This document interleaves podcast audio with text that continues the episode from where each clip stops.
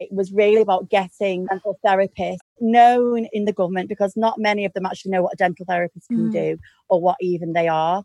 Um, and Tim had had meetings with the BDA. Um, and it was lovely for him to mention the British Association of Dental Therapists in his press releases and in his um, and in his social media as well. Hello and welcome back to series four of the Smile Revolution podcast. I'm Victoria Wilson, a dental therapist. This podcast is created for you, the dental profession, all around the world to inspire you in your career through the content shared by the wonderful interviewees. On today's podcast recording, recorded in the earlier part of the pandemic, I speak to Debbie McGovern, current president of the British Association of Dental Therapists, and Debbie Hemington, current chair, about the tireless work of the BADT. But first, I'd like to highlight the BADT's greatest achievement during the pandemic has been in supporting their members, especially with regards to getting withheld NHS money paid out to them. They state our membership increased significantly as word spread that we were being proactive and successful in this, and we managed to secure payment for members who had previously been brushed off by practice management as not being entitled to anything from the continuing NHS payment made to practices. We reinforced our growing relationship with the BDA, who supported us on this matter too, and issued a joint statement with us. It really was such a great pleasure to speak to Debbie and Debbie, and we really had so much fun recording this podcast. Through listening to our conversation today, I hope you learn, gain inspiration and ideas for furthering your career path now, supporting oral health promotion to achieve oral health for all. Throughout this series, we will continue to share content on how to open doors of opportunity. And in support of this, it's now my time to share everything I have learned in running the Smile Revolution with you. And I've released a five week course entitled Launching an Oral Health Promotional Project and Business. So join me and launch your own oral health promotional project too. The link to my course can be found on the website. If you felt the strain of the last months as I have and are searching for some dedicated you time, supporting your well being as a dental professional in the comfort of your own home, you can now join me for Smile Revolution Yoga, running online every week. Details on the website. So, Debbie and Debbie, welcome on to the Smile Revolution podcast. Hello, thank you for having us. Thank you for having us. Well, it's such a pleasure to have you on the Smile Revolution podcast. I've known you wonderful lady, ladies for a number of years and to have you both on representing the British Association of Dental Therapists today is absolutely wonderful. I've been very involved with the BADT for many years and it's just exciting for me to be recording a podcast on all the work that the BADT does for dental therapists. So, for the listeners, we're just going to really go through the work that the BADT work tirelessly on behind the scenes today for you to all gain an insight into what they're currently working so hard on. Now, Debbie, our president, Debbie McGovern, I'd like to speak to you about some of the incredible work you have been working on during your time as president. And one thing in particular that I'd like to start with is you were really the first person to get your foot through the door at the House of Commons in this current government. So, how did you do that and where did you start? Well, it was it was very strange because um, I received a message from one of one of our colleagues, um, Dave Martin, and he said, "Deb, Deb, get on, look, get onto the news. Look at this." And Tim Farron was doing a, a BBC broadcast um, about NHS dentistry and you know people struggling to get appointments. So um, I contacted Tim's office and I got through to his PA And I made, um, I, I basically tried to get an appointment with him. So he said, look, email me in, you know, let me know what the problems are, and I'll see if I can get Tim to call you or we'll arrange a meeting. In the meantime, Dave had also contacted him via email as well. Um, and d- d- he responded to Dave saying, We've already spoken with your president. Um, so, yes, but it was only because of Dave that I heard about this on, on, on the television. So it was really quite it was really quite good. We had a lovely conversation over the telephone, and he invited me down to um, Houses of Parliament for a meeting. Um, and so obviously I asked Dave to come with me because it was Dave's and you know it was, it was Dave who spotted it. I suppose without Dave I wouldn't have seen it because I was in work in patients yeah. Uh, that particular day. So uh, yeah, but it was. Do you know what? He's a lovely, lovely person. He was so helpful.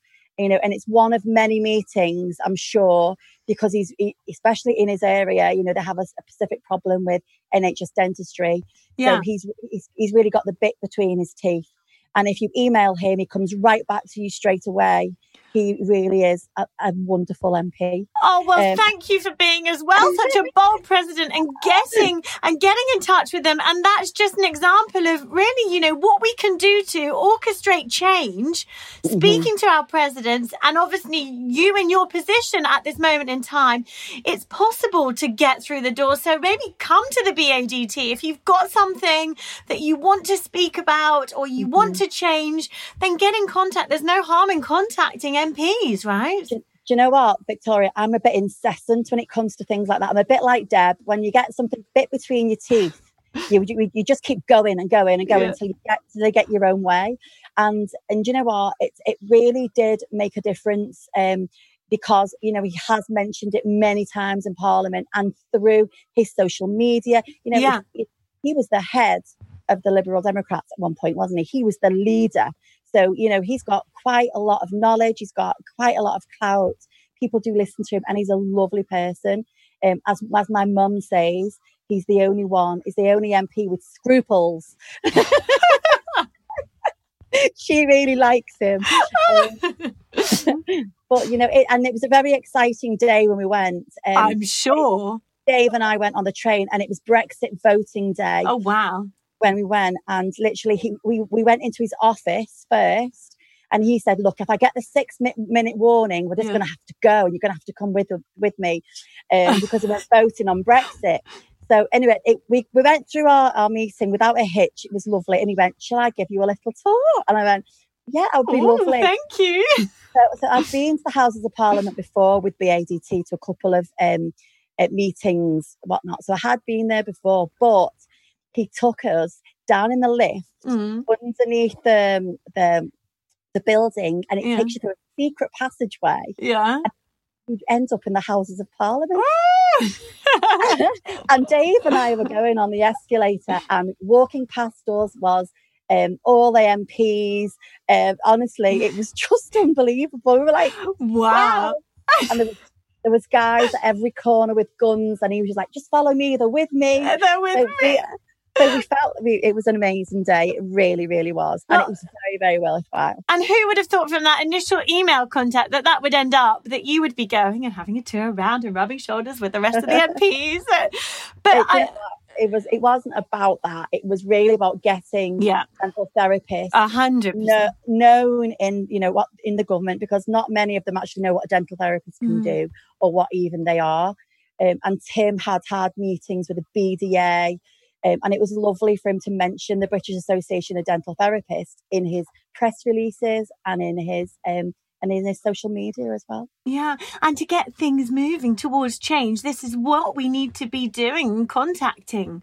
So if, yeah, exactly. I think, yeah, listeners, if anybody is interested in taking something forward, get in contact because it's that initial contact through our associations, and you are the gateway to to move that forward, aren't you? And especially yeah, already absolutely. with that contact. So I know you've been working on there's consultations on the scope of practice and where it's going in the NHS. What, where, which point are you at, and how has your work and your connection with the MPs uh, moved forward since you made that initial connection? Well, there's a there's there's, there's a team set up through NHS England, they Yeah. call the Advancing Dental Care Team, and they are looking at dentistry as a whole, how it's moving forward, what the future needs to look like, um, and also um, how the training of dentistry needs to change in order to get to the, that end goal. So, for example, in Liverpool, they're, they're part of a new pilot project where the dental students are all dental students. And in that cohort, there are dental therapy students and dental students. And no one knows who is who or what part of the, unless you actually say, I'm a dental student or, you know, they're all Yeah, the same. yeah. They're, going, they're going at the same point. And after year three, they can jump off their degree and they can go work as a therapist and jump back on to continue the training. I did hear Um, about this. Yeah. Yeah. Um, so they're looking at way dentists are being trained because I think the way they're wanting to look at that is the, the specialist pathway. They're kind of wanting the dentist to be the specialist and the dental therapist to carry out all the routine dental treatments. Um, and they're looking at, you know, scope of practice, you know, where we could make changes to our scope of practice and what part would we change? How would that look like? How would the training be delivered? So uh, Malcolm gave me a ring. I mean, obviously I've been going to all the meetings, but Malcolm gave me a ring after I went to Singapore to the Asian Dental Conference for Dental Therapists. Yeah. And when I attended this conference, I met so many dental therapists from different countries who Mm. have all got different scopes of practice. Mhm. So, for example, some dental therapists can um, take uh, adult teeth out. Some dental therapists can make dentures. Some dental therapists can do pulpotomies in an emergency situation. So, we're, with, and through this international organisation, we're looking at how those countries got to that point Mm. and they've already got the information, collating it all together. And the likes of the Advancing Dental Care with Malcolm is looking at okay, how can we do this? Um, do we do it on a modular basis? Do we do it with a a, a, a top up degree to the dental therapy? Right. do we do we look at changing scope of practice? Mm. Um, he said, let's. So what, what what we're going to do is we're going to do a survey to find out, um, basically, what dental therapists would like to add to their skills. Because I mean, doesn't mean Mm. that everybody will want to use those additional skills. Sure. Um, you know. But at the end of the day, I don't want to make dentures or do dentures, but another dental therapist might. It's not what about we want, it's what about the profession wants. Yeah, exactly. So um, well, that's what we're going to do. We're going to look at a scoping exercise to see what kind of things we could add to our role. To start off with, I think would be really helpful, especially if the NHS contract changes us to allow to open courses of treatment. We should be able to see patients in an emergency situation. Yeah. So, could we relieve pain with, you know, doing first stage, you know, eh, you know, pulpotomy? Can we take an adult tooth out? you know what are the things that we could do to start to help initially? You know can we take implant bridges off to clean underneath them? You know things like that. Um, and it's malcolm is so so willing and wanting to help. He's so engaging with dental therapists. That's And you see- amazing. and you see it at every meeting that you go to it's very focused on therapists for the future Well, that's amazing, isn't it? And you're, yeah you know, you're involved with that, with your work, and how wonderful to have the opportunity to go to Singapore and also um, meet so many other therapists from around the world. And and like um, we were saying earlier, you know, it's about understanding what others are doing in other countries, how we can move forward to support the pro- the public's oral health even more, and that's the core of everything, isn't it? And just going back to what you were saying, is am I understanding that with the House of Commons, you're actually working on opening that course of treatment? Is that the focus? That uh, that's what that's that's what the focus would like to be there are lots of hoops that you have to jump through Yeah. and changing legislation. It's got to go before the, the you know Parliament. It's all about making noise. But as you know, I've had many conversations with the CDO about this. You know, and you know her feeling is that there are, there are other priorities at the moment. You know, the, one of the priorities was Brexit, and Yeah. now this has happened. Mm. But you know, I think going forward, the NHS contract probably won't be the same anyway. No, Uh, I'm sure. Yeah. So this is a perfect opportunity to look at how we can engage and how we can help with that. Yeah. And for members and dental therapists out there, what are the opportunities for us to get involved in in in, in your work at the moment? Uh, how can we help support what you're doing to support all of us and the public's oral health? Well, certainly, whenever we produce a survey, um, engagement in the survey would be really, really helpful. Yeah. And fee- and you know what?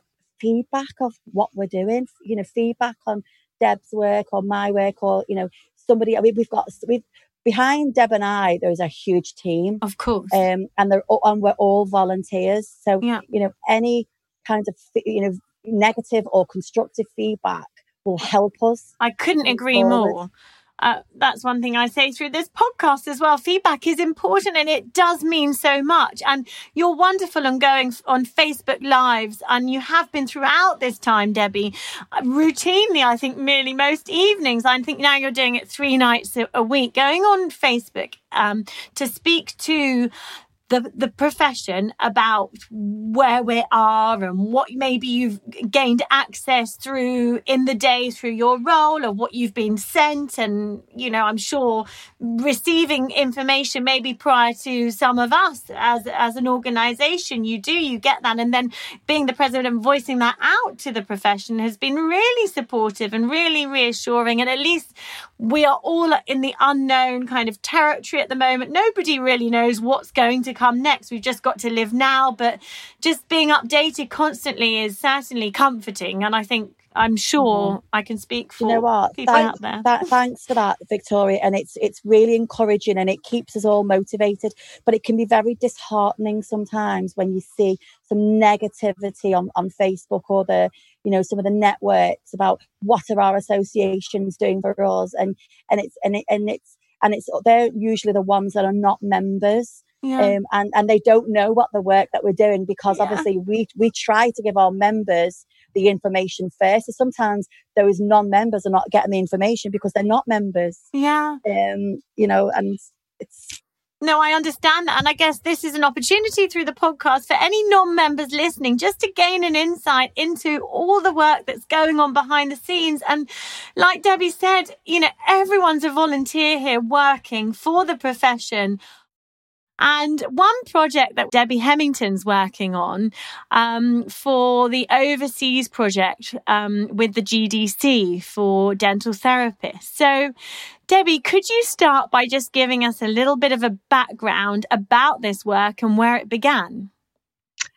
Okay, so um, last year I was approached by um, somebody involved in one of the VT schemes, and she was expressing concern that they were having a number of overseas dentists who were applying for VT therapist places. So she pointed out to them that they couldn't apply as a dentist and discovered that they were being registered as therapists and hygienists um, by the GDC. So she got in touch with me, and we, with great help from Dental Protection um, at that time as well, we did quite a lot of investigating and we actually opened up a huge can of worms with this. So it used to be that if you were an overseas dentist, you could only apply to join the dentist register over here. And that involves sitting the ORE, the Overseas Registration Exam, which is done in two parts. And the second part is a phantom head exercise, basically. Right. And there's a very, very high failure rate. So either the standards are very, very high or the standards coming in are not as high. One of the problems as well is that the ORE is very, very expensive for them to sit. So an overseas candidate has to find about £8,000, I think it is now, to sit both parts of the ORE. For the dentist? Yes, but the waiting list can be up to two to three years because they don't run them very often because they're very expensive to put on. Right. So, unfortunately, when you register as a DCP, it's a paperwork exercise. So, if you were a therapist that had trained in New Zealand and you wanted to come and work over here, and get on the GDC register, they look at your paperwork and they match your learning outcomes and decide whether you've got equivalence or not. I'm with you. Yeah. And then they will they will grant you entry into the register. Sometimes, particularly with hygienists, because they're trained in far more countries, there might be some elements that are missing in an overseas curriculum that they do have in the UK curriculum. Um, and so they'll be given an adaptation period during which they have to undertake certain supervised tasks, which quite often is to do with local anaesthetic and that sort of thing. Right. Because not every country delivers local sure. hygiene. Um, so it would appear that about 2016, the GDC were probably challenged. We can't quite get to the bottom of it. Probably threatened with a legal challenge and started allowing overseas dentists to register as hygienists and therapists. And that is therefore done just on a paperwork exercise. So if they want to be a dentist in this country, they have to sit a practical test. But if they want to be a hygienist or therapist, it's a paperwork exercise. Right. And they simply look at matching the learning outcomes of the courses. And we felt very strongly that actually that's double standards in that case. If you've got to prove a certain amount of practical skill, to be able to remove dental hard tissue as a dentist, you should be proving the same standards to come on to the dental therapist or DCP register. Um, so we did lots and lots and lots of investigating. Um, Dave Bridges was a great help. Sean Howe was like a dog with a bone getting to the bottom of this. um, anyone who knows Sean will know that that's his style when he's got his teeth into something. And um, we were we were helped enormously by a retired dentist called Paul Felton, um, who used to employ therapists when he had his own practice. Um, Paul is actually a journalist as well in a previous life. Okay. So his his investigative skills were just second to none. So between them, they uncovered all sorts of evidence. Um, and one of the most worrying things that we discovered is there are quite a lot of agencies who are advertising overseas saying, come and work in the UK. You don't need to sit the ORE. So they're exploiting this loophole. Right. One of the one of the other things that concerns me as well as an undergraduate tutor is there is also no assessment of these candidates understanding working within a limited scope of practice. So you know, what happens if you're on your own on a Friday afternoon in the practice and a child walks through the door and they've fallen over and upper right A is hanging out, but you need to give some local to be able to take it out. You can't open a course of treatment on the NHS. You can't give the local without the prescription. Um, so there's, there's, there's no assessment of understanding what the limited scope means and how to stay within it. And this is one of the things that I know is concerning the indemnity companies quite a lot as well. Sure. Because the temptation would be, understandably, in that scenario, pop a bit of local in, take it out, be done with it, particularly because mm. you're a dentist in another country. But of course, then, then you've stepped outside your scope. And if that starts drawing complaints, then it's going to put at risk really the very good rates of indemnity that hygienists and therapists have had up until now because we're a very very low risk group in the profession Mm. And just listening to you, Debbie, it's all my understanding of it is there, and you, are working on this to see it through to protect everybody. The the overseas dentist coming in, yes, yeah, yes, maybe working yeah, I mean, and wishing to the, work as a the, therapist. The GDC are supposed to put patients first. they are supposed to protect the patient. Absolutely. You know, we said to the GDC, so I, I was there as an undergraduate tutor. Sarah Murray was there because we invited BSDHT to join us as well. So she's um, program lead at the London, and we also had Bev Littlemore from UCLan. So we had three educators around the table, uh, and we were saying that you know that when you're in a UK school, a GDC inspection is rigorous at Absolutely. your standards, your standards, your processes, um, the way you know you cannot get a substandard student through no matter what you do because of all the processes you have to have in place. Yeah.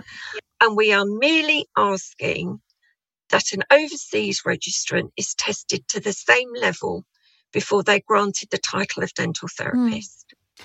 And it seems, you know, the um, the right thing from my understanding, of course, because like we just mentioned, it's there to protect you as a dentist overseas coming that Yeah. maybe is not aware of the therapist's remit, um, and also indemnity to for the clarity that you've been fully informed about the remit and ultimately the patients and other clinicians working alongside anybody that's coming into the country for us all to feel confident that we are fully aware of everybody's scope of practice and aligning as a team to support the patients and delivery of the right. care.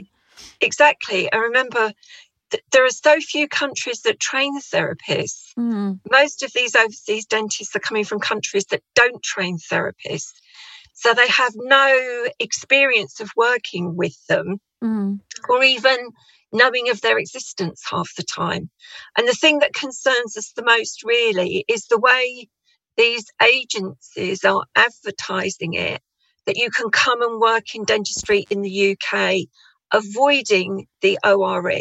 And that's actually in their advertising straplines for quite a few of these agencies. mm. And they're actively marketing overseas and trying to get them over here.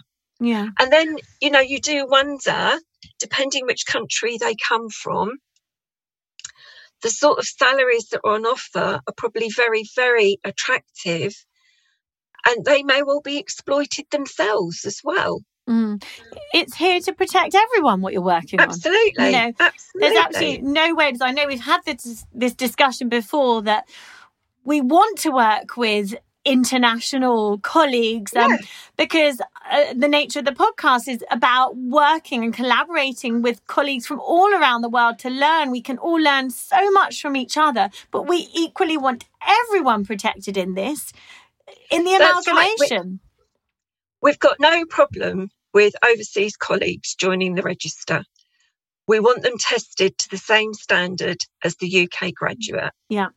And, you know, I look at my students that, particularly at the moment, face quite an uncertain future while they wait to sit their exams.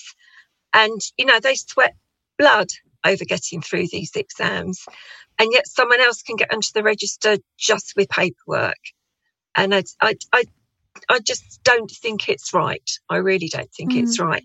And we have got massive support for it. All the indemnifiers are backing us. Um, the BDA have been very supportive. So is FGDP.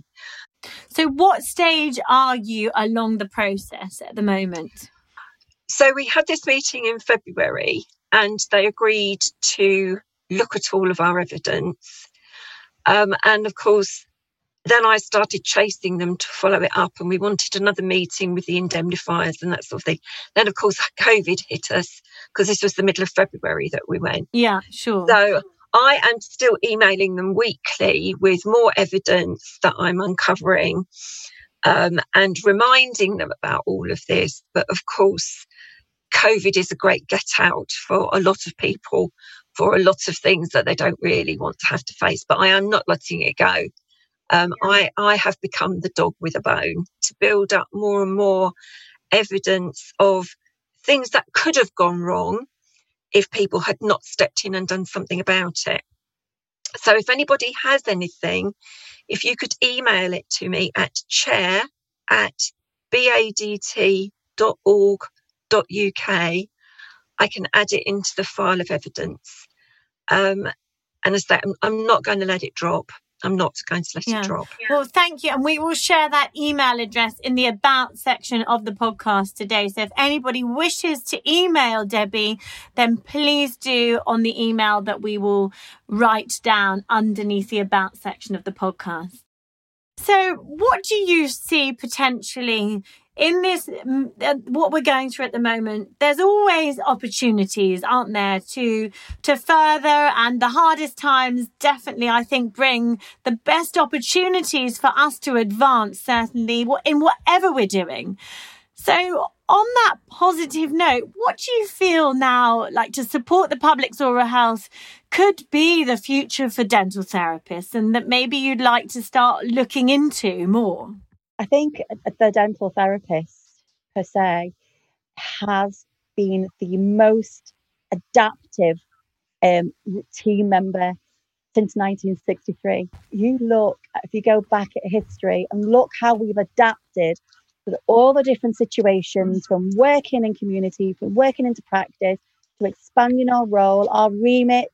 You know, we've adapted so well um, through BADT, of course. And I think uh, I will adapt. We'll adapt to whatever's thrown at us. Yeah. Because we're, because we're resilient, we're part of a team, and we'll have the support of our team around us. You know, I think I think we'll be good. I think we'll be fine. I love what you've just said there, Debbie. Yeah, we are adaptable, yeah. aren't we? We are. You are. Seriously, go through the little 1963, 1964, 1971, yeah. 1973, all those changes we've gone through. You know, it's it's phenomenal. We, we will adapt to anything. Yeah. And I, I think we've also got that that appetite to constantly adapt and evolve, um, as the dental profession does in general. But I think, you know, looking at our strengths specifically as dental therapists, um, I think that's a lovely maybe thing to be focusing on now and a lovely place to maybe end this I, podcast. I think therapists have been very good at capitalizing on opportunity. So, you know, when they when they can see a way that they can be used more effectively and add something to the team, I think they're not backwards in coming forwards and saying, how about if we change what we're doing a little bit. What about if I did that bit for you first? Mm. That would free up your time to do this, that, and the other. And then why don't you come in and finish this bit? Or, you know, that sort of thing. Yeah. And um, I think, yeah, I, I love what you've also just said there, Debbie. You know, the fact that I guess sometimes it has been challenging to maybe get some work done as a therapist oh, yeah. and from an acceptance side of things. So it's always been about maybe negotiating or trialing it and being open to try it to see if it works to allow it to fit into that workflow and to exactly. be accepted by the team. So again, and another I, I strength. Think- I mean, I, I qualified in 83, so, you know, donkeys years ago when we were still restricted to where we could work and that sort of thing. And so I, I have spent the last nearly 40 years explaining to people what a therapist does and how you can use me. And we, we still, where we used to have permitted duties, and it used to say simple fillings. And every therapist listening to this will roll their eyes at the phrase feelings. Because I had people said, oh, so does that mean you can only do occlusals then? Does that mean you can, does that mean you only do premolars? You know, simple fillings always meant everything that didn't require a pin back in the days when we used pins. So if it didn't involve the pulp and it didn't have a pin, it was in the remit of a therapist, and that's what they called simple. Mm. I bet you these younger therapists, Deb, don't even know what a pin is. no, no, they probably don't. They probably find them in the BDA museum. I know. oh, brilliant! And, and and interestingly, you could place the pin, but you couldn't drill the hole for it. So if you needed a pin, you'd have to get the dentist to come in and they'd drill the hole. You'd usually get them to put the pin in while they were there. And then you'd build up this whopping great amalgam around it. So, you know, it's, it is like something out of the ark to the youngsters listening yeah. in. the only the only time I ever see them now is when you drill in a huge amalgam out and then you see the spark. Oh, right, oh. yeah, it goes flying off, doesn't it? It's a Yeah. So, but, no- I, I also, I also used to get really, really cross at the idea of simple fillings No, me too. because, because where we used to work was confined to either hospital or community clinics. Um, you could only be seen in the community clinic while you could have free NHS treatment. So once you got to 18, you couldn't be seen anymore. So by that very fact, we tended to see a lot of children. And the therapists were the auxiliaries, as they were then, were originally brought in because children's dental health was failing so much, and the general dental service just couldn't cope with it. So, which you know, and it's funny, isn't it? Full circle. Look at the GA extractions going on with kids now. Um, so that so we were brought in really to treat a lot of children. And tell me what is simple about trying to do an extraction with a local No, or the yeah. four-year-old Yeah, I know. It's yet funny, that- isn't it? that- the terminology. that was always in the remit. Mm. Extracting primary teeth under local anaesthesia was always in the remit. Mm. And therapists were trained to give infiltrations right back in the 60s. Mm. That bit didn't change. It was the block that came Mm. later. What What is simple about that? Yeah, I think yeah, it, it uh, basically looking back and reflecting on what you've just said, nothing is simple in what we do in dentistry, and especially in therapy. And we do have Especially in small children. yeah, in small children and for any dental professionals listening. And we do have great stri- skills, great resilience, regardless. And I think get in touch with the BADT if anybody, any therapist listening, wish to be instrumental and work alongside the council of the BADT. Working with the government to move the profession forward to support the public's oral health. So, thank you so much to you both. It's the Smile Revolution Fire Round. Debbie Hemington, if you had one opportunity to speak to all the dentists around the world, what would you like to ask them? I'd like to ask them to find out more about dental therapists before they decide they can't have one. And Debbie McGovern, what question would you like to ask all dentists around the world if you had an opportunity to speak to each and every one of them? I would like to know if they've ever worked with a dental therapist before um, and how it went. And for those that it was successful, I'd like to know how they made it a success. And for those who did have a therapist and it wasn't a success, I'd like to know how they tried to implement the therapist into the practice. And I'd like to know what went wrong and how it went wrong because I'd love to be able to help dentists in that situation where they've had a therapist and it's not quite worked right, you know, worked out, um, and help them implement them into practice successfully because there is a niche, there is a way to do it successfully. Thank you so much for both coming on the Smile Revolution podcast. Thank you for having Thank us. you for having us. It's been such a pleasure. Thank you. Thanks so much for listening. If you enjoyed this episode, please share it, rate it, and leave a review. Please email me on info at smile-revolution.net. I can't wait to learn how this recording has impacted you. And lastly, don't forget to like, subscribe, and follow Smile Revolution on social media for more content. Please engage in the comments section. I will read all and respond to as many as possible. The podcast audio is available on all major platforms, and some video content on the podcast can now be found on the Smile Revolution YouTube channel. To stay up to date on all Smile Revolution projects, subscribe to the Smile Revolution newsletter by emailing info at smile-revolution.net stating subscribe to newsletter. You can now join me for Smile Revolution Yoga, yoga dedicated to the well-being of the dental profession. Thanks so much for joining and being part of the Smile Revolution.